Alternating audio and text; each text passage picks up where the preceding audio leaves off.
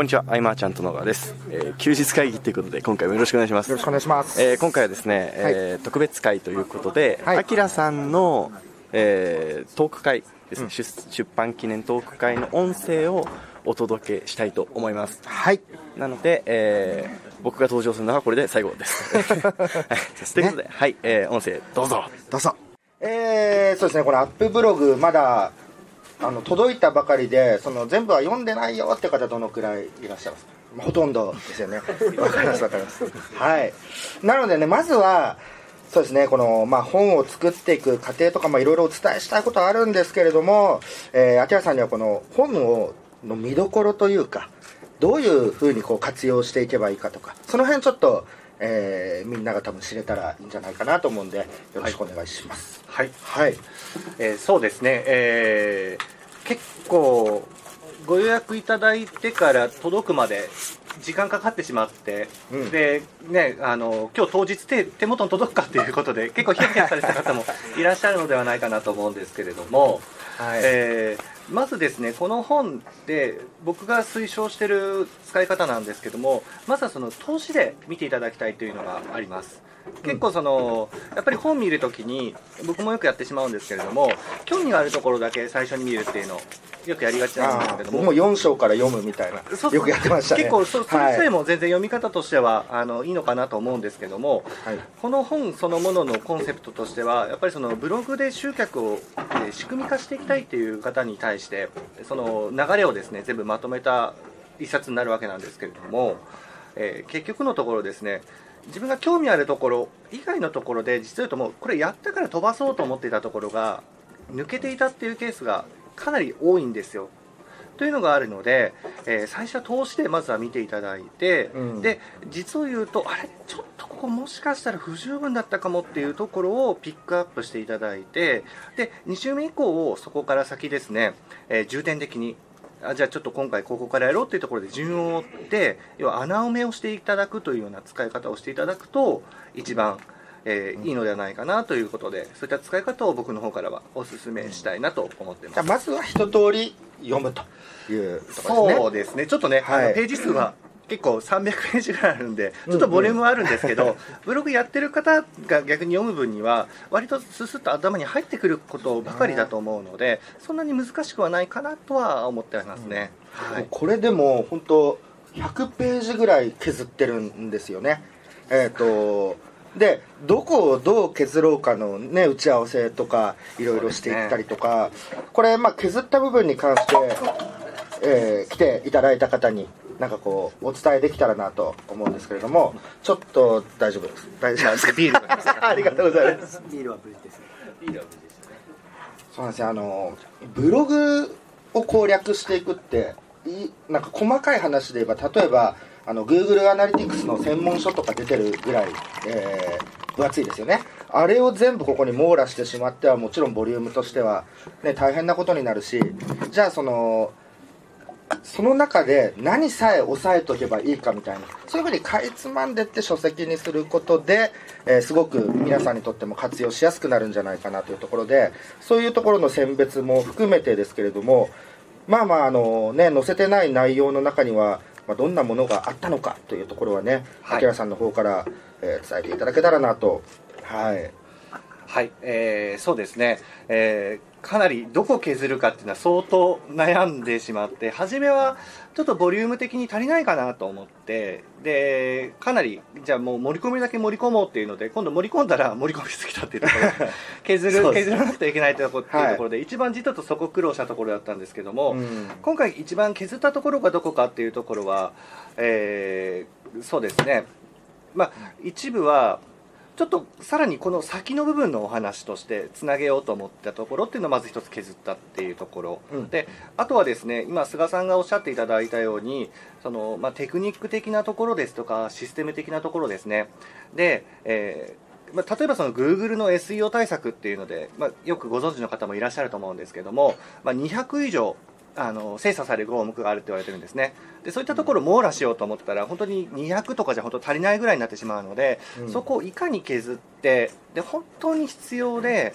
逆に他の部分が若干できなかったとしてもこの部分さえあればカバーできるっていうところですね。その辺をちょっとなんとか、あの調整しながら削ったっていうところですかねまああの設定の部分とかはそのそれこそブログの方でっていうことで。そうですね。はい、でそうしてるうちにだんだんそのタイトルって最後まで悩むんですよね書籍の。その中でじゃああじゃあこういう情報はブログを通していこうとかなってきて、えーこのブログのタイトルをそのまま書籍にするというこれ結構珍しい流れなんじゃないかなとも思うんですけれどもね。そうですよね。はい。で、まあまあ、その、えっ、と、11月のですね、えー27日から28日にかけて、えー Amazon キャンペーンっていうのを予約段階で、えー僕ら始めさせていただいたんですけれども、えーその中でやっぱりそのブログに対していろんな疑問とか悩みとか、まあ、挫折経験がある人って言ったらもう全員手が上がるんじゃないかみたいな ところなんですけれども、えー、とその中でもねこう質問というか疑問で多いところとして、えーブログの未来ブログって廃れていくのかなとか例えば YouTube で動画とかあと文章をなかなか、えー若い人は読まなくなってるんじゃないかとかなんかいろんなことを、えーいろいろ、まあ、言われてる書かれてるわけですけれども、えーそのブログが廃れてしまうのかどうかっていうのをそのアキラさんの視点から見て、はい。えーどうなのかなというのは多分みんな気になるところじゃないかなと。はい。はい、そうですね、えー結構ね、やっぱり今、新しい SNS が出てきたりとか、えーまあ、情報を伝える手段というのが本当にすごく増えてきている中で、まあ、ブログで、まあ、本当に昔からあるので、インターネットが始まって、で結構ブームになってから、もうそれこそ20年ぐらい前から大元となるものがあるわけなんですけれども、まあ、僕の見解からするとですね、まあ、ブログ自体はこれからもなくならない、残るっていうのがまず一つ、えー思っているところなんですね。でやっぱりなんでかっていうとどうしてもやっぱり何か情報を得たいと思った時に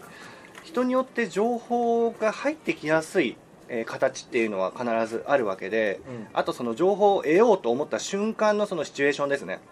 例えば電車の中でイヤホンもない状態でうん。動画を見れるかっていうと動画見れないし、うん。音声も聞けないしっていうふうになってくるとやっぱりそういう時ちょっと動画ではなくて、えーインターネットでちょっと簡単に記事を読むとかうんやっぱそういったところっていうのは非常に多いですしあとはやっぱりその文章だからこそ伝えられることっていうのはいっぱいありますので、僕としてはこれからまだまだ増えてくるのではないかなっていうところで見てますね。であと、まあ、参入者そのものの、えー数そのものは増えてはいるんですけれどもおそらくその上限としてはおそらくこれ以上絶対数は増えないんじゃないかなっていうのが僕の中ではあそうなんですね。はい。はい。で、まあ、理由としては、まあ、そもそもその日本の人口の、まあ、これから、ね、減っていくっていうところもあるわけなんですけど、成果が出ていく人が残って成果が出ない人が結局そこ途中で脱落してしまうっていうのがあるので、ある一定の層から先に関してはもうずっとそこが入れ替わり続けるっていうところが僕はあると思ってるので、はい、なんかアクティブ率はでも結局一定みたいなのはどこかで僕も記事で見たことがあってそうですの消えね。てなくなっていくというか、はい。更新しなくなるとかうん。あーなるほどなるほど。じゃあ逆にというか、はい。その動画とか音声とか、まあ、いろんなメディアがある中でじゃあブログで、えーまあ、動画音声、まあ、入れ込むことできると思うんですけどでもその検索エンジンとかからしたらやっぱり文字がいいとは思うんですが、はい。その辺って今後こうどうやって活用していけばいいかなとかそうですね、そのあたりはその、まあ、ざっくり言ってしまうと、対象としているユーザーさんが欲している情報の受け取りやすい形に最適化していくっていうのが一番いいかなと思ってるんですね。なので、例えばその人によっては、文章を読むのが苦手だから、どちらかというと耳から入ってくる方がいいということで、音声を中心にって方もいらっしゃれば、あとそのテレビとかで慣れてるっていうからことで、まあ、動画の方がいいっていう方とか、さまざまな方がいらっしゃるので、そこはその都度都度、まあ、使い分けるっていうんですかね、うんそれをしながら、ただ結局のところ、まあ、最終的なプラットフォームとして活用するのはブログっていうところで、まずそこで入ってきた上で、あなたが一番情報を取りやすい形で選んでいただけますよっていうのを提供していくっていうのが一番いいのではないかなって思いますね。じゃああの今僕休日会議っていうそのポッドキャストずっとやってますけれどもあのポッドキャストの内容を文字起こしして成分したのも載せた上で音声もあるみたいなそういう方が選べていいみたいなこともあるんですかね。そうですね。僕だったら、例えばそこでのちょっと裏話というかカットしてしまったところとかあの編集後期みたいなとこあったりすると ファン的にはちょっと手間かかると思うんですけど。はいはいはい。あの個人的にはすごくそのファンとして読んでる分にはすごく楽しめるとこだったりとか実はそういったところから、あこういうところもあったんだっていうところからね。興味をまた喚起するっていうところはあるんじゃないかなって思ったりしますね。うん。ああなるほどそっかそっか。じゃああのーまあいろんな質問ある中でですねあのまあじゃあブログを運営するとなった時によく、まあ、ビジネスブログを書くとなった時、えー例えばじゃあ、えーワードプレスの設定方法をまた記事にするのかとか、えープラグインの解説をどこかにはもうあるわけじゃないですか記事で。だけれどもそれをまた改めて記事にしてプラスアルファでやっていくことに関する価値とか意味とかって結構疑問に思ってる方も多いと思うんですよね。多いと思うんですよ。でその辺ってあきらさん的にはどういうふうにえー考えてるのかなというか。そうですね。やっぱり新しく始める時ってどなたかね先輩としてお手本とする方が必ずいらっしゃるので大体傾向としてはその方がやってるのをうん。ほぼほぼそのモデリングするっていうのがどうしても増えてしまうためになんか気がついたらあれ？これだったらなんか別の人のブログでいいんじゃないの？みたいな。そうそうそうそう僕もそうですね。僕検索すると大体アップブログが出てきてそれでやり方知ってみたいな。あもうこれでいいやと。自分で記事にすることはないみたいなうんふうになっちゃうんですけど、うんそうですね。僕も昔あの親切なウィキペディアって言われたことがあって。あの別に佐藤さんじゃなくてもよくないんじゃよくないんじゃないみたいな、うん。結局何したいのみたいなこと言われてしまったことがあってまさにそうだったんですけど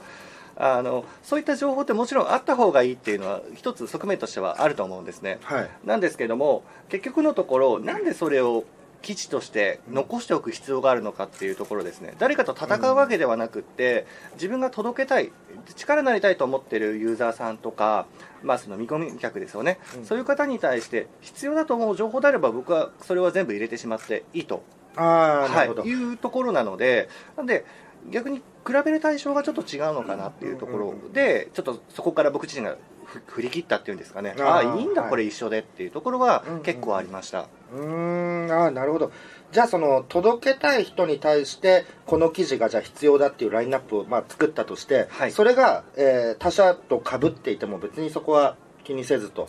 そうですね。あの実際に例えばその、メルマガでやり取りしたりとか、えーセミナーとかワークショップとかもそうですけど結構その聞かれることが多いっていうご経験多いあの多いと思うんですよ皆さん、うん。でそうなった時に紹介するにだって例えばその知り合いのブログって確かにそれはそれでいいんですけどせっかくだったらワンストップでじゃあ何かあったらあの僕のブログここあるんでここ見といてくださいって言った方がやっぱりサポートとしてはすごく手厚さがあって安心してもらえるじゃないですか、はいはいななんか「何々で検索しといてください」って投げるのはちょっとさすがにちょっと酷かなって思うので はい。そういう使い方で僕はいいと思いますね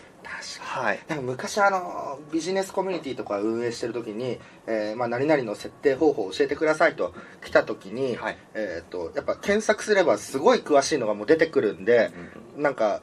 ちょっとしたメッセージとリンクを送って僕は送ったことがあったんですよ。はい。あれはなんかでも心象としてはね なんか冷たいっていうか投げられたみたいな感覚になっちゃうかも確かにそうですね、なのでね。例えばあの、まあ、差別化っていうところまでいくかどうかっていうのはまた別の話として、まあ、その聞いてくださった方だけに向けてっていうので例えば動画作って埋め込んじゃうとかっても全然ありだと思うんですよね、うん。なんかその方がそのよく聞聞くところとかだけ全部まとめちゃってはい。でそこをなんかその方に向けての文章っていうので結構書いたりとか僕するんですよ。そうすると意外にあこれ自分も同じような状態だったんで助かりましたっていうことで結構お礼のメールいただいたりとかするので、全然その近しい一人の方に向けてその方のためだけのブログの記事ってところでまず残すので僕はいいのかなって思います。ああなるほどはい。はい。えっ、とあの募集のページも皆さんご覧になったと思うんですけれどもあの募集のページを僕今日改めてこう上からね読んでいって、えっ、と実は〇〇の活用でブログ集客は容易になるとはい。これ僕聞いてなかったと思ってですね これなんだろうっていうはい。〇〇の活用はい。何ですかねこれ。〇〇の活用でブログ集客は容易になる。そうですね、はい。まあ、あの主に実業系で店舗集客したい方とかが、まあ、中心のお話になってくるんですけれども、はい。えー結構やっぱり一般的にやってしまうのがその SEO 対策というところでキーワードでとにかく上位に載せるっていうところをすごくその重点的に考えてしまって例えばその業者さんとかいるのでそういう方なんか SEO 対策で非リンクをとかって言うんですけど実はそういうことより実際に欲しい方って全国から例えばうん。アクセス集めても実際店舗来れる方って地元にいる方しか来れないじゃないですか、実際問題。はい。なので、それをするのであれば SEO ではなくて、えー MEO っていうんですけれども、MEO はい、あの Map Engine Optimization っていう、まあ、簡単に言うとその、うん。ローカル SEO って俗に言われている、要は地域の方に向けて、うん。その例えばその高円寺書店で例えば調べたら、この文禄堂さんが出るみたいな、はい。っていうようなところで、えー、Google がその Google マイビジネスっていうサービス無料で提供してるんですけどもそれを使った方がよっぽど注目を浴びますのではい。僕はそっちを使うっていうのをおすすめしますね検索するとこう一番上にこうマップで出てくるあれですか？あそうですそうですそうです。あれも実を言うと出てくる順位っていうのが、はい。その MEO 対策をしてるかどうかっていうところで表示される順番違うんですよ。あそうなんですね。でほとんどの店舗ってただ登録して実は終わっちゃってるんで、はい。そこをちゃんとその、まあ、Google のガイドラインにのっとってっていう形にはなるんですけれども注意すべきところっていうか、そこをちゃんと設定さえしておけば必然的に上位に上がってきやすくなってくるので。じゃあ一生懸命記事を書くとかよりも全然その有効というかそうですね。まずは押さえとく。そうですね。ああなるほどですね。今回あのいろんなノウハウなんか聞きたいよっていう方いますか？あきらさんにせっかくの機会なんでっていうところで。なんかあれば別にな何でも大丈夫です ちょっとあの専門専門的すぎたらちょっとお時間くださいになるかもしれないですけど。もうどんな質問でも大丈夫だったりもするんですけどね、はい、僕が答えるわけじゃないんでもう本当どんな質問でもなんですけども。まあでもなければですねちょっと続けていきたいなと思うんですが結局のところですねあの僕ブログの挫折経験ってすごいんですよ。作った記憶のないものが検索いろいろねやった時に出てきた時びっくりするんですよね。これ誰が作ってんだろうって思う。ぼ昔の僕なんですそういうのがいっぱいあるんですけどその生き残る方とまあ、はい。生き残れない方の違いっていうんですかね。はいはいはい。あのそれもあの議題では上がっていたので、はい。それはあきらさん的には一体何だと思われますかと。もちろん継続は大事だと思うんですけれども、はい。えーそれ以前にですねはい。そうですねあのこれはちょっと、まあ、難しいお話ってわけではないんですけれども、はい。継続できる方とできない方ってもちろん最初で初動で勢いに乗せてまず始めてみるっていうこと自体はすごく大切なんですけれども振り返りがちゃんとできるっていうところ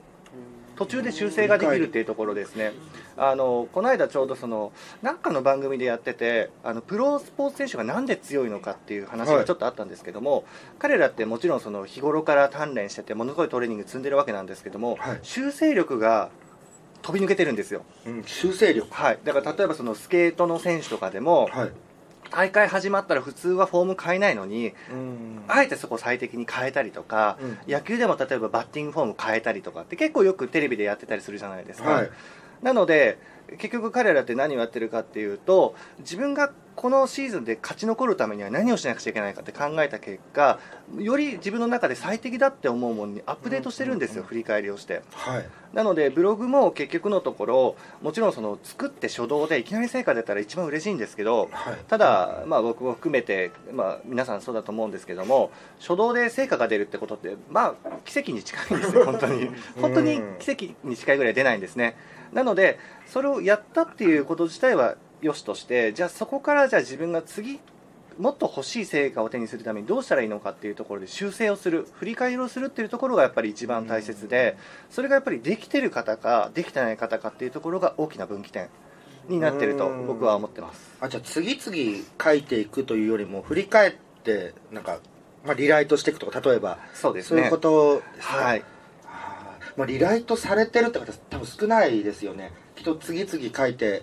いくんじゃないかとは思うんですけれどもそのリライトにもまあポイントねいろいろあったりとか、だと思うんですがじゃあ生き残る方っていうのはえっ、となんですかねこう新規で次から次へととにかく記事を書いて、えー量を増やしていこうというのではないという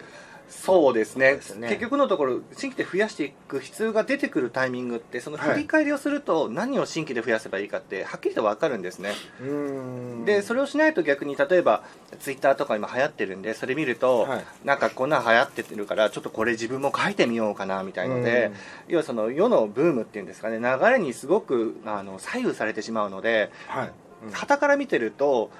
全然そのコンセプトとそもそもずれちゃってることをやってしまったりとか、はい。あとは例えばその実を言うとコアなファンの方がいらしてすごく頼りにしてる方がいても、ある日を境になんかよくわからないことを始めてしまったああはい。というふうになってしまうといや、うんうんそうじゃないんだよねと。今までのあなたのブログどこ行ったのっていうのやっぱ離れてってしまうのであはい。ーなるほどそれがまあねで生き残るためってもちろんまあ継続もね大事だと思うんですけれどもあの継続するモチベーションというのはどういうふうにやっぱ反応がないからやめてしまうとかね、うんそういう方も多いと思うんですけれども、はい。その辺はさん2年間こう いろいろそうですね。あったってことなんで、はい。どこら辺でこう続けようってなるなったんですか？ねそうですね、まあ、僕自身は結構こう見て性格が頑固なのであのもうやるって決めてもうこれで成果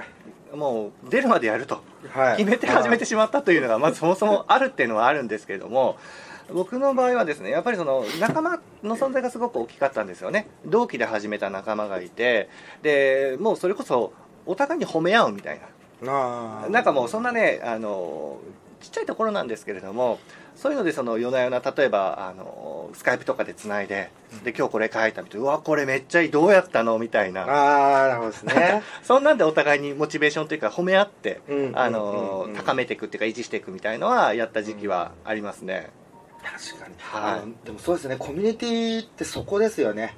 あのこう一人ぼっちだといくらでもサボる理由があるし やめてもいいかなと思ってやめちゃうけれどもこうコミュニティ例えばそのコミュニティの中で仲良くなった人とチャットワークで数名でつながって、えー交換していくっていうのもねすごい励みになると思いますし。そうですね。あそういうグループに入ってたわけじゃないですか？入ってたんですか？あの後々立ち上げるんですけれどもああのもうそういう前の段階ですね。であとはもう個人的にあのみんなその時はサラリーマンやってた時だったりとかしたのではい。移動中とかにこのフェイスブックのメッセンジャーとかあるじゃないですあかーはい。それでちょっとこんなん書こうと思うんだけど一緒に書かないみたいなやったりとかうん。いやーちょっと何月までにこれ成果出なかったらちょっともうやばいみたいなちょっと愚痴が出たりとか。結構ねそういったあのやり取りっていうところが自分自身を鼓舞させましたし、うん。あとその相手に対してもなんか応援したいって気持ちはすごくあの、うん。芽生えましたね。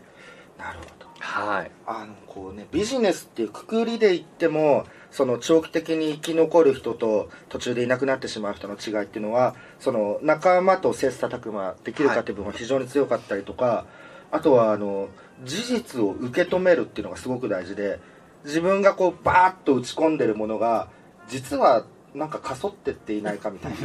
ちょっと需要とそれていないかみたいなことってだけど自分はその専門家だから認めようとはしないみたいななんか視野が狭くなったりしてる時があってそういう時に実際に流行ってるものに関してなんで流行ってるんだろうみたいなものはもう素直に受け止めるみたいなことはしてますね。あの m 1とかでもはい。あの僕はピンとこないんですけどあこれが今1位なんだみたいなものは受け入れたりとか。なんかそういうふうにして認めるっていうのは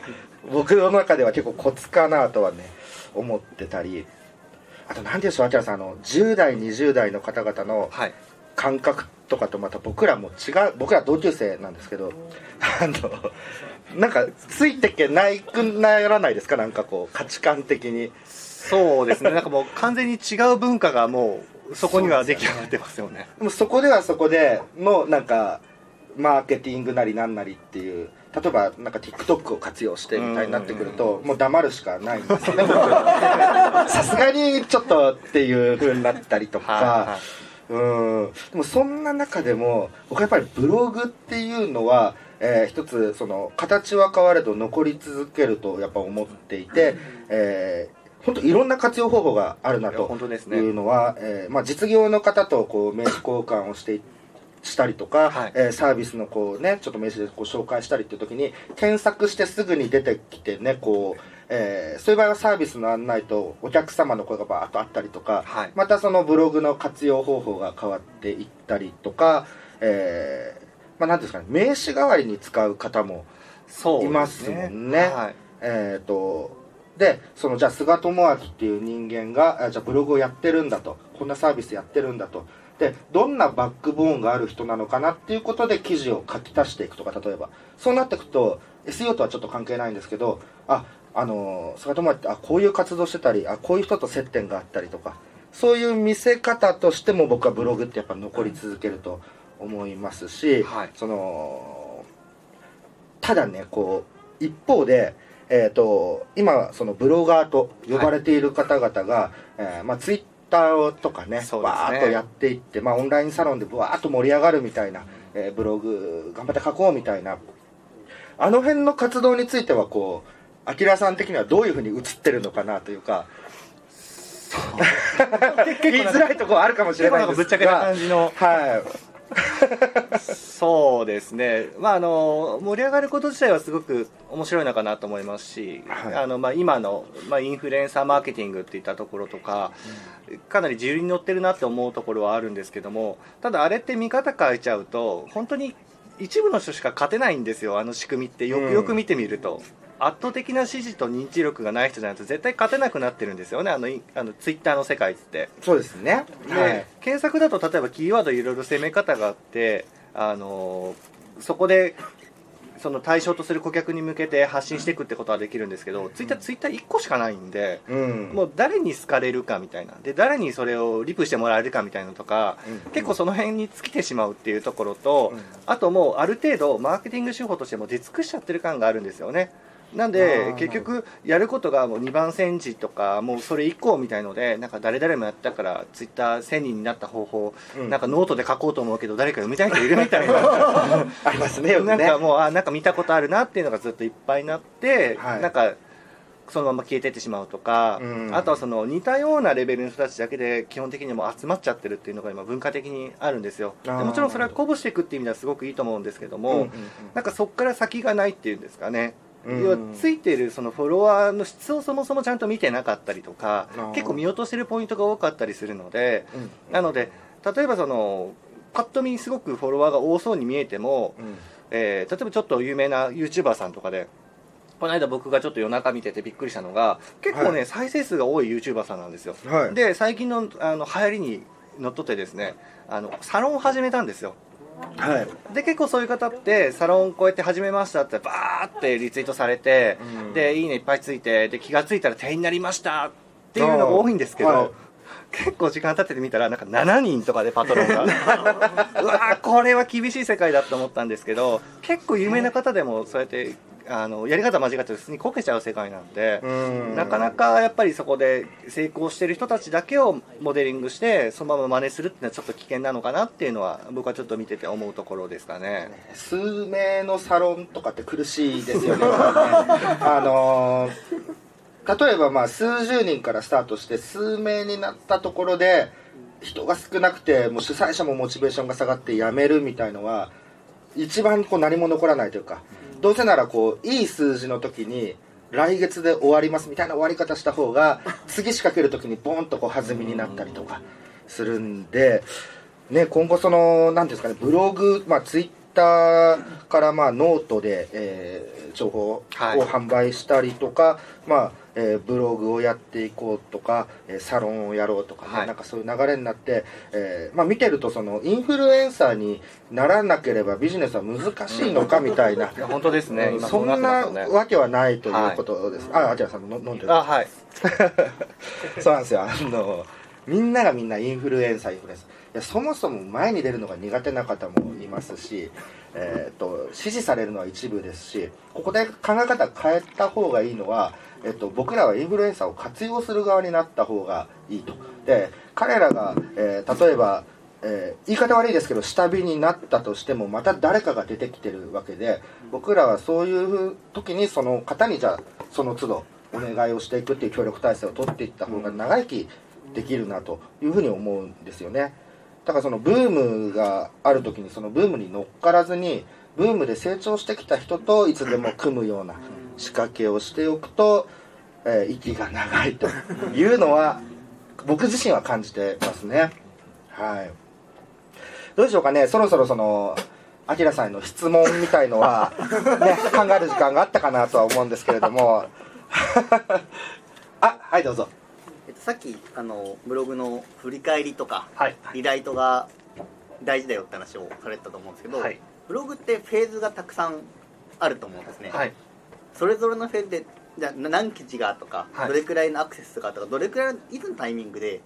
やったらいいのかなっていうのを教えてもらえるとはい、ありがとうございます。そうですね、その結局見直すタイミングってすごく見極め難しいと思われて思われると思うんですね。で実際僕もダラダラとずっと2年間振り返りやらずにやってたのですごいもう大変だったんですけども、僕が今おすすめしてるのは大体3ヶ月。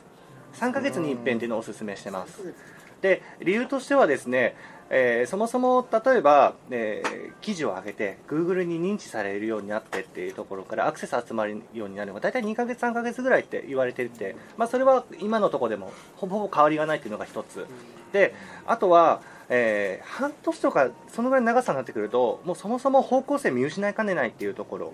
あと結構だらけてしまうっていうところがあるのと不安なんですよ。半年間何も成果ないまま進めるのって。なので、意識して3ヶ月っていうのを逆に考えて僕おすすめたおすすめしてるのは3ヶ月1回はもうとにかくまず自分は思う通りにまずやるんですねでやったら次の3ヶ月の計画を次は振り返ったデータから元にどうするかって全部決めてもう機械的にやっていくっていうのをおすすめしてます。じゃあだらけちゃって記事全然書いてねえよっていう時代でも事実をしっかりと認める。はい。受け止める。すごいですね。データ結構取れるんですよ3ヶ月とか経つと3ヶ月で2個ぐらいしか見てなくてもやるんですよちゃんと。ちょっとさすがにそれはだらけすぎですけど。やるってことですね。そうですね。そのぐらいが僕としては3ヶ月ごとっていうのがおすすめですね。なるほど。はい。ありがとうございます。ありがとうございます。あはい。どうぞ。ありがとうござい。ます。あの、えーっと、ブログに書く記事の内容と、あとメルマガに書く記事の内容の違いっていうのがよくちょっとわからないっていう質問なんですけど、はい。あの5月からワードプレスであのホームページ立ち上げてブログペタペタ書いてるんですけど、はいあの外国語関係のあの説明とかですね。でツイッターとかで、えっとはい。実際にその無料なんですけどあったりとか、まあ、有料でもあったりとかしてでその方々の疑問点とかをこう答える形とかで、えっとホームページで上げてるんですけどメルマガしたいなと思うんですけどその内容とメルマガの内容がちょっとかぶっちゃあ。うのかなと思っていや記事に書く内容とメルマガの内容の違いっていうのがいまいちイメージできない状態を教えていただけるとありがたいです。はい、ご質問ありがとうございます。そうですね、やっぱりそのメルマガとブログって結構やっぱ並行して活用されてる方多くて、で一番の悩みって結局同じ内容になってしまったらどうしようってところ悩んでしまうこと多いと思うんですけども、ちょ考え方っていうところでお伝えをすると、ブログっていうのは基本的に初めましての人向けなんですね。でメルマガっていうのはもう自分のことを知っていて自分から情報を得たいと思っている人向けという認識を持っていただきたいんですよなんで例えば、えーブログで記事を書くとしたらですね、えー初見はもうこの状態です。ここでいる方に向けての記事を書くっていうところで、まあ、ある程度当たり障りがないところで止めてしまうんですねあえて。で、えーメルマガは逆にここから懇親会をに一緒に行ってお話をしたに人に向けて書くっていう風にするのでそこでそのより具体的に踏み込むっていうところ。で、えー、と差別化を図るようにしてますね。であとメルマガ書くときに僕がやってるのは、えー質問を例えばメルマガないだけで集めてしまったりとかあとはブログで公募してメルマガだけであのそのご質問内容に対して答えるとかっていうところでもっと差別化してあげるっていうんですかね。もっと自分のところにもっとあの自分のところにグッと近寄ってくれた方向けにちょっと内容としてはもう一歩二歩二歩あの踏み込んだような内容にしていただくと差別化っていうかそこでいいのかなっていうのはあるんですけどただ、えーぶっちゃけてしまうと僕はそんなに中身変えなくてもいいと思ってます。っていうのは結構ブログ読んでてメルマガ登録された方でも実はブログ読んでないケース結構あったりとか。その逆のケースも結構あるのでよくある質問ということで今回実は言うとどういう質問を受けましたと。で記事の方で書いたんですけれども改めてこちらの方でその情報をシェアします。でプラスちょっと裏話というかここでは書いてないんですけども実は言うとこういう傾向もあるんでこうするとさらにいいですとかっていうのであったりするとさらにメルマガに対しての付加価値ができるのプラスブログの記事も一緒に活用できるってところでおすすめではないかなと思うんですけども。い。かがでしょうか？はい。僕の場合ブログはなんかテーマを持って書くんですけど、メルマガの場合はタイムリーで学んだこと伝えたいことを、えー今日こういうことがあってこういう学びがあったみたいなこととか、えーもし売りたいものがあるんであれば、えーそこに向けてのこう階段を上っていくようなメールにしていくとか、えーまた全然ブログとはね違う形にはなるんですけれども、えーそういうふうに分けてたりもします。はい。ありがとうございます。あどうぞどうぞありがとうございます。はい今日貴重な話ありがとうございます。さっき聞いて思ったのが、この前宣伝会議のところでマーケティングのやつ行ったんですよ。はいでそこでもういシステムを使うとインフルエンサーの値段とかどれぐらい広まるかっても出るんですよ。でそういう状態なら多分言ってることものすごい正しいなと思います。であともう一つがさっき言ったことのなんか真逆のことをおっしゃってるような気がしてて、なんだろう数の話となんだろう。俺が道を行くみたいな話されてたから、だから逆のことしてたので、などう言ったらいいでしょう、ブログって基本的にやっぱり狭くいった方がいいような気がするんですよ。で、各家を追いかけた方がいいよみたいなおっしゃってたどどっちが正しい、なんだろうさっきあのおっしゃってたの、はい。えーと過疎化？なんだっけ？過去？ああ仮想化してそうそうそうそうまあそれコミュニティのねああの運営してはい。そうですね。やっぱりじゃあ狭い方向性に行った方がいいんですか？そうですね。やっぱりそのよくあるあの大体ブログ書いてる方で教えてる方って一人のために書けて大体言うじゃないですか。でそれってやっぱり間違ってないんですよね。で結構一人の方が何かしらやっぱ心動くと結構そこから共感したりとかあとはあのその一人にするといい理由としては結構自己投影を皆さんされるんですよ。あちょっとバックグラウンド違うけどでも置かれてる状況そのものはすごく似てるっていうところとかですごくそこからあなんかきっと自分もこうじゃないかなってところで勝手にそこから先のストーリーを読者さんが作ってくれるっていうのがあるのでそういう意味では僕はあの圧倒的に例えばその設定の方法一つとっても実を言うと探せばもう何十万って例えば記事あったとしてもたった一人の方のためにこれを書いたっていうところをやると、実を言うと解説しているところがちょっと重点的にちょっと違ったりするんですよ。はい。なのでそれだけで実を言うとあのファンがちょっと変わってきたりとかしますね。はい。気になってるのはさっきおっしゃった、まあ、ちょっと違う話かもしれないけど狭い道行っちゃうとほらブームから廃れていっちゃう時に怖いのかなと思うんですけどその辺どうされるのいやそれはまああれですね。僕はそのマーケティングにもいろんな幅がありますけど僕が突き詰めてるマーケティング手法そもそもの需要が今ずれてるんじゃないかとかなんかそういうと、ところの部分ですね。ブログに関して言えばえっ、となんか月に10アクセスだけどうん3件問い合わせとかしびれますねやっぱ。おしゃれだなと思いますね。どちらかというと僕そっちの方が。うんそうです僕も特化しちゃってねアクセスは少ないんですけど10万20万売れてるのでうんうん。なんとかそれで生き残れてると思います。そうですね。あのマーケティングの手法はそのえっと、本質的なものは変わらないとは言えど時流が絶対にあってその時流から外れていると感じたら、えーまあなんていうんですかね。やっぱ広く見ていってあこういうのがうまくいってるんだってのを受け止めていくみたいなことですね、えー例えば、えー、と使えるメディアとして2005、6年は SNS でミクシーはすごい使えましたけどそこをじゃあ今も突き詰めていくかというと違うというのが、まあ、例として あるかなというところですかね。はい。さてさて。すいません貴重な話ありがとうございます。ええー、とんでもありがとうございます。はいあそういえばあのちょっと話変わるんですけどあの あのいいですかね。ツイッターとか、はい。えーえっと LINEFacebookYouTubeInstagram、はい。えっと10代20代がこう上がってってるんですよ。ええでそれ全部30代から減ってってるんですよね。なんかそういうのあるんだなと思いながら、えー、とその、まあ、Facebook っていうのはもう、ね、40代50代までねこう使われたりとか、本当メディアによって攻めてく場所が違うんだなというのを今日なんか話すネタにならないかなと思って調べてたんですけど。そう。なんですよね。でこういう SNS ももう無視できないはい。存在ですよね、そうブログとは。で、秋原さんの場合はそのどうこう SNS って活用していくのかなっていうところはちょっと聞いてみたいなと。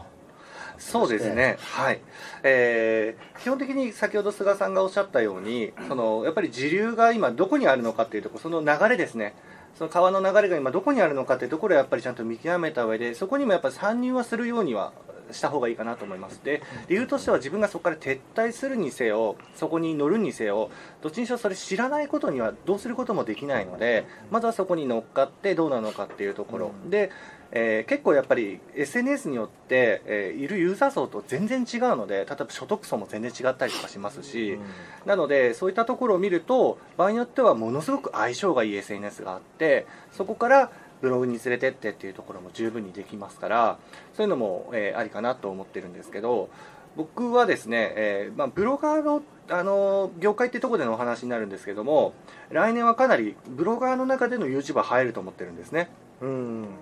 やっぱりその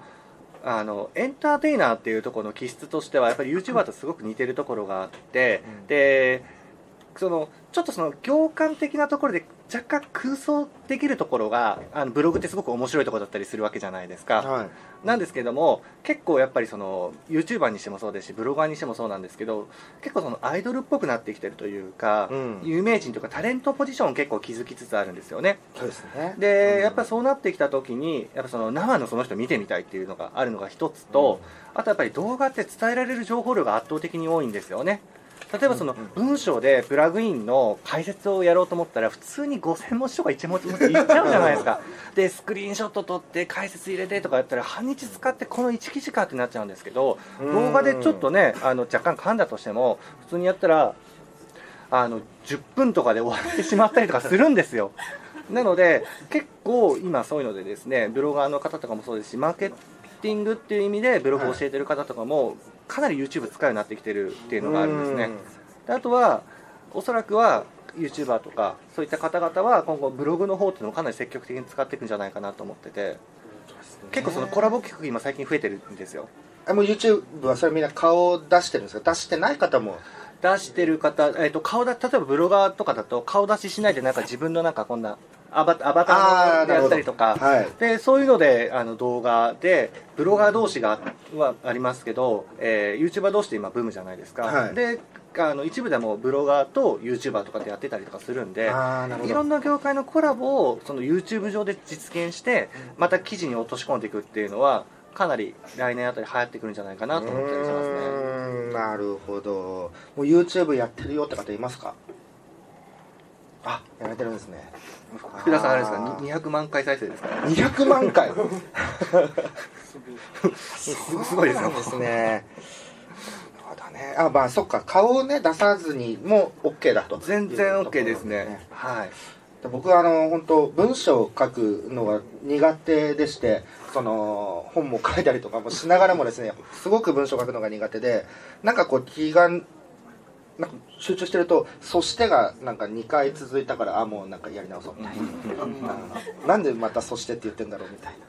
な、うん、何々ですが何々です。何々ですが何々です続けちゃったりとかそういう風なのを払拭できるのが、まあ、動画で喋るとかね音声で喋るっていうのは、その辺気にしなくて済むんで非常にやりやすくて。特に音声は本当にねこう風呂上がりとかに撮っても大丈夫そういうあの手軽さもあったりとかするんで。音声だけはその週1回でまあねあの健太のおかげでね続いてるっていうのもありますけどね。200何十週とか続けられてると。その続けられてることもブランドになっていくんだなみたいなものは、えーなんか最近結構感じ始めて本当ですよねますね。うーんさてえっ、と何かあ。あの手を挙げていただけたらなんかはい椎名さん。はいはい。えー先日のキャンペーン中のウェビナーの配信中のコメントにまだ引きずるんですが、まあ、ブログというか情報発信全般について、まあ、佐藤さんというちょっとお二人にテーマというか伺いたいんですが、まさにそういうブログだったり情報発信だったり結構こうビジネスありきもう本当目的決まった後で集客やら販売やら使いたいという場合だとえーいわゆるあの本人がやりたいからっていうよりもやった方がいいとかやるべきだって言われて始めたみたいな結局他者がも他者要因で始めたで結局続かない人多いと思うんですよ。うん確かに確かに。で、まあ、菅さんだったらポッドキャストまさにまあ他の人の支え合って続いてる そうですね完全にそうです。はい。で佐藤さんも今だと本当ブログ楽しんでやられてると思うんですけどはい。で自分自身でもやっぱりその結果につながってたり続けられてる人って結局その途中からも楽しむ楽しめてるに至れてる人だと思ってるんですよね。うんけどいやり始めは結局なんかやるべきだって言われたからやり始めあたーみたいな、結局楽しめてないから続かないとでその辺のなんか臨界点の超え方だったり むしろ最初から方法論なりなんかせっかくなのでお伺いしたいなと。あの楽しむ工夫が上手い人はやっぱ続きますよね。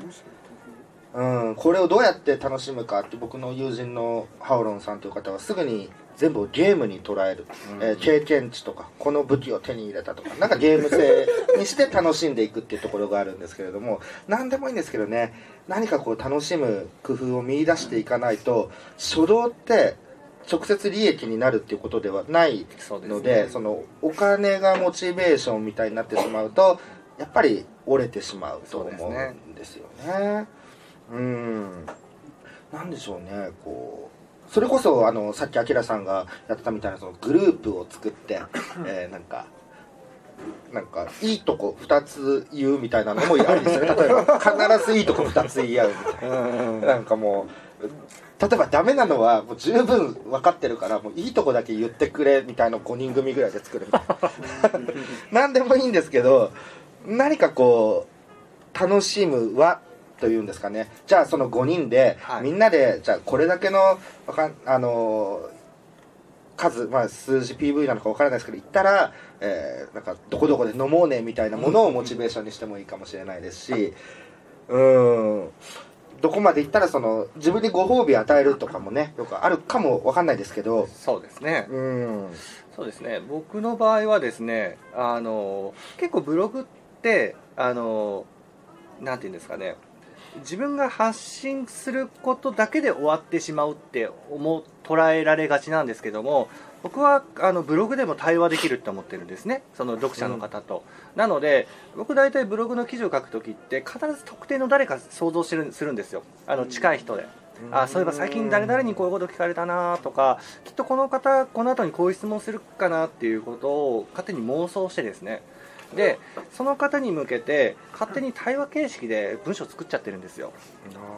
で僕の中ではそれでもちろん作るところでそういうのであの面白いっていうのもあるんですけども勝手にですね成功した時の姿を僕の中で妄想してで例えばよそれを後で聞かれること大体予測ついたりとかしたらその方にこうやって「あこれ書いときました」みたいな見せますよね。そしたら喜んでくれてでそれで自分がすごく「ああやったよ」っていうその瞬間を勝手に自分の中でイメージしますいつも。なあなるほど。勝手に自分の中で成功してるんですね。っていうのはいつもやりますね。でそれをやるとなんか自分の中で勝手になんか、はあ、やっててよかったみたいなちょちょっとなんかねあの目頭が一人で熱くなっちゃってみたいな中になんかでもそういうのでちょっと自分での乗る流れを作るっていうんですかね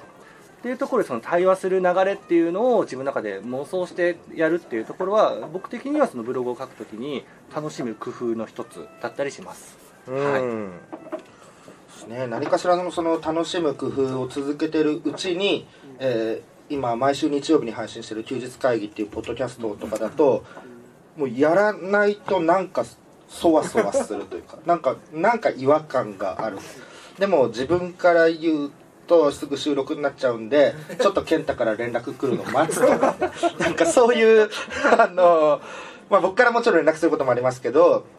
そうですよ。なんかそわそわするぐらいになってくるっていうのは僕は半年ぐらいからかなと。もうやらなきゃ落ち着かなくなってるみたいな。はいでやっぱり反応もらえるわけですよね。その頃までには。ちゃんとやっていればというか外してなければそこそこ反応ももらえたりもするんであ聞いてますよって言われるとやる気になるという部分で、えーでもウェブでねなかなか聞いてますよって伝えてくれる人いないんで、会いに行くとなんかいろいろ言ってくれる方もいるんでそういう風にしてで自ら出ていくんですよね。すね。はいそういうところですかね。僕はた 椎名さん大丈夫ですかね。はい。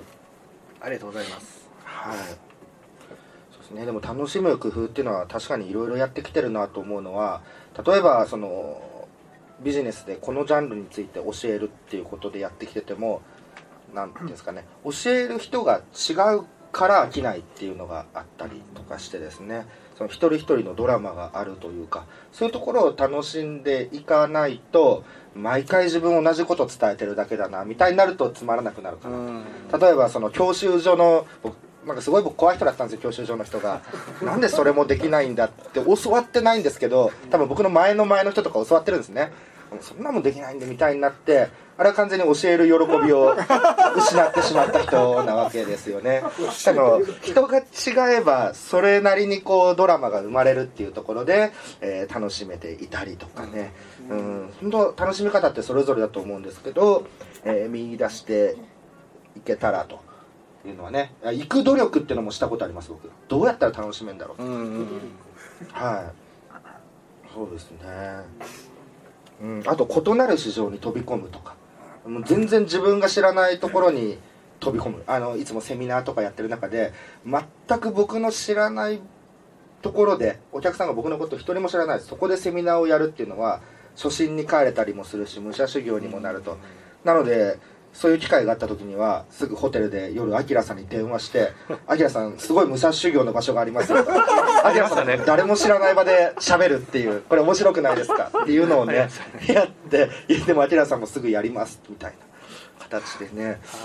はい。あいいですよねああいうのもね。あのすごくあの、うん。楽しいですね。自分を知らない場所でどこまでやれるかと。で一生懸命伝えていいなと思ってくれたらその後の飲み会すごい楽しいですもんねやっぱり。そうですね。やっぱりねなんかその組み立てる時にあのステージ違う人とかあとやっぱり全然経路の違う業種のところに行くと自分が足りないものがだんだん見えてくるっていうのが僕の中ですごく感じることできっとこの方々たちこういうこと知りたいと思うけど全く知らないと思って必死に調べれたりとか勉強したりすることがするとそこで自分のその振り幅すごく広げてくれたりっていうきっかけにもなったりするのですごくあのそういったことって必要ではないかなと思ったりしますね。ね。あとはそのまあツイッターとかねいろんな SNS とかがあったりとかいろんなまあメディアがある中で、えー何に取り組もうかって思った時にこれは将来的には例えば廃れるだろうとか将来的には使えないだろうって思ってやめてしまうっていうのは非常にもったいないんですね、えー僕が15年間ぐらいやってて感じるのはえっ、と結局いろんなメディアっていうのは全て人との接点が作れる場所なので、えー半年めちゃくちゃイケてるメディアであれば半年間使い切るとか、えー3年使えるんだったら3年間十分使い切るっていうことで接点ができる場所として活用していくわけですね。その後は、えーまあ、徐々にその例えばメールアドレスが登録してくれたりとかいろんなパターンあるかもしれないですけど、接点で持ってつながることができるので、えー例えば10年後はもうこれは使えないだろうからって言って10年間使わないのはもったいないですもんね、もったいないですね。はい遠い未来を考えすぎても、えーそれもったいないよというのはすごく感じます。でブログに関してはあのいろんなことを、まあ、言論の自由というかあとはポジション取りっていうのもありますよね、はい。えーブログが廃れてこっちが来るよっていうポジションを取るためのポジショントークっていうのもあると思うんですけれどもあの本当に使えるというか使えなければここまで頑張ってしてないですからね。そうですね。本当そうですね。本当こうブログは一つの基軸として持っていただく名刺代わりって話もありましたけれどもはい。そういう意味でねあの活用していただきたいなとはねそうですね。ね。で今名刺代わりっていうところで言うと僕が一つおすすめしてる究極の SEO 対策があってですね、うん。でそれが何かっていうとこれ本でも書いてないんですけどもあの自分のブログの名前ありますよね。あの皆さんの。それを世界で1個の名前にしちゃうっていうの。これ究極の僕 SEO 対策だと思ってます。はい、あの要は例えばクライアントさんに会うじゃないですか。でその時に「あ何々って検索してください」って言って出てくるってすっごいんですよその威力って。出てくるって要はあの CM で検索と同じことが要はあの体験できるんですね。っていうのがあるので名前を別に奇抜なものにする必要はないんですけれども何か他ではやってないような名前っていうところで1個あの作っておくとその名前だけで何かあったら例えば名刺でもうん。アドレスじゃなくて何々で検索って載せるだけでもインパクト全然違うので実はそういったところからあこの人すごいなっていうところでですねあの一つポジション取りっていうわけじゃないですけどもね。はい、インパクトを与えられるかなというところでお勧めしたりします本当造語一つあれば、うん。ポッドキャストでも、えー詳しくは休日会議で検索してくださいって言うと、えー必ず1位に来るというのもありますし、うん、そうですね使い勝手いいですね、はい。すごく。めちゃくちゃうん。おすすめです、はい今まだ大丈夫なのかなもう少し。まだ質問大丈夫ですか、はい。はい。大丈夫ですか？ちなみに今ライブ配信一応してるんですけど。あええ そうだったんですね。あのマーチャントクラブにもあれシェアしましたあらなので質問こっちでももらっていいんですよあはい。何か質問があればですよね。で私からの質問は あはい。あのブログを結構始めたいって方がいてちょっと初心者の話になっちゃうんですけど、はい。って方になんかこうテーマの選び方とかはい。あとは一応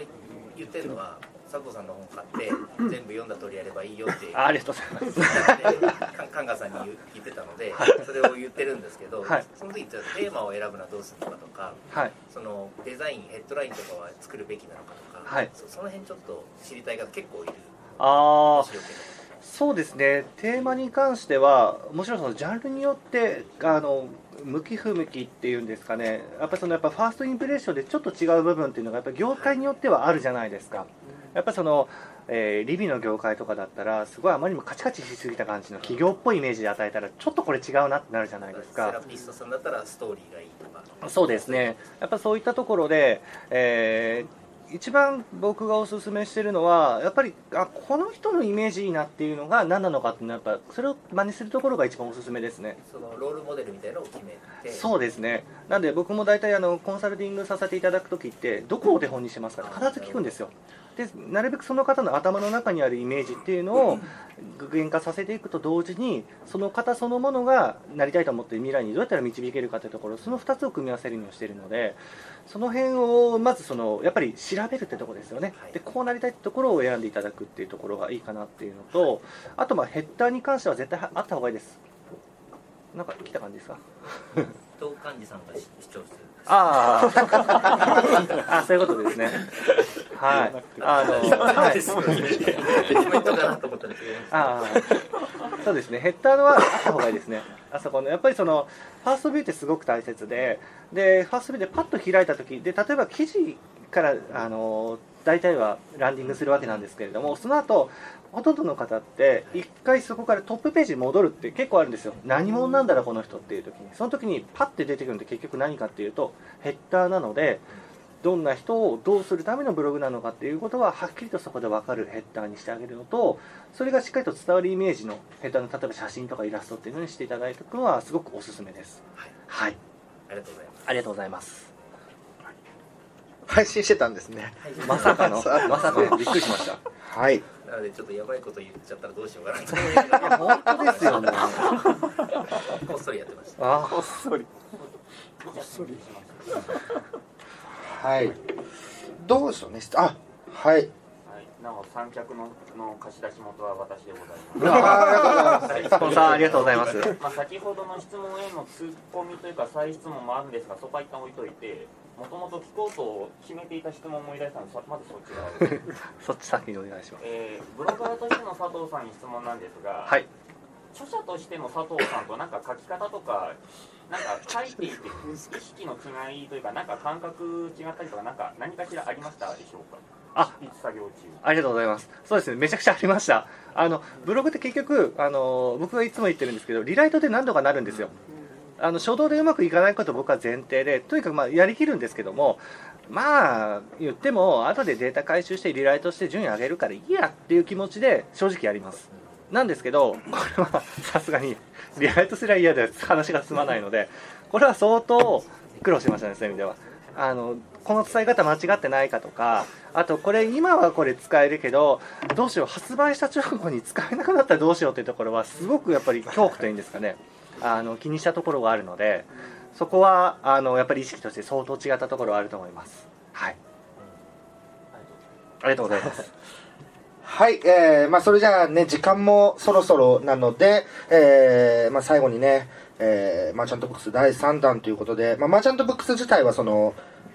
輝く経営者をもっと広く広めていきたいとか認知させたいっていう気持ちの中で、えーやっていったこともあって、で、えーまあ、ただ本をねこう出して読んでもらうだけじゃなくて直接つながってもらってそれがなんか刺激になったりビジネスに発展したりっていうことをまあ目的にしてきて、まあえー今回ね、えーアップブログの発売に至ったわけですけれども、えー最後にですねあきらさんから、えー今日来てくださった皆さんに一言、えーはい。お願いできたらなと思います。はい。はい、えー、そうですね、えー、全部飛んじゃったって感じなんですけど、あの今回ですね、本当におかげさまで、かなり執筆期間長かったんですけれども、えーブログ集客を、えーこれまでのものでですね、まあ、体系化したものということで、あのアップブログ出させていただいたわけなんですけれども、えーやっぱりやってて何が一番辛いかってやっぱ成果が出ない時とあと成果が出ない理由が一番やっぱり辛いんですよね。で頑張ってるはずなのに成果が出ないっていうのが本当に辛いので僕はやっぱりそれをなるべくしてほしくないなっていうそういった気持ちで書かせていただきました。ですのでぜひですねあの今、まあ、うまくいってないっていう方とかでも実はここで書いてる方法でやっていただくとあれ？これ？実を言うとちょっといいんじゃない？っていうところでですねちょっとニヤッとしてしまうところとかが出てきたりします必ずなのでそこのポイントを見つけていただいたならそこをどうやって伸ばすのかっていうところをですね楽しみながらぜひやっていただきたいなと、えー思っておりますはい、でまだねちょっとあの出たばっかりということでまだ全部読み終わってない方非常に多いのではないかなと思うんですけれどもあのまずは最初から投資でっていうのであのパラパラって感じで構いませんのでそれで読み進めていただければでなんかもしツッコミどころがあればですねあのこっそりとあのメールなりメッセンジャーとかで教えていただければなと思います。はい、ということでですねあの今日本当にあのキャンペーン終わってから1週間そうですね1週間ぐらいですね本当に短い期間での あの募集で、えーみたいな感じだったと思うんですけども、そんな中ですね、あのわざわざお時間取っていただいて、で足足を運んでいただきましたこと、本当に感謝しております。で、これを機にですね、ぜひ、あの Facebook とかお友達、あのぜひならせていただければなと思いますので、もしなってないよって方いらっしゃれば、あのこの後声かけていただければあの、すぐに登録させていただきますので、お声掛けください。はい。ということで、本日はどうもありがとうございました。ありがとうございました休日会議に関するご意見、ご感想は、サイト上より受けたまわっております。休日会議と検索していただき、ご感想、ご質問フォームよりご連絡ください。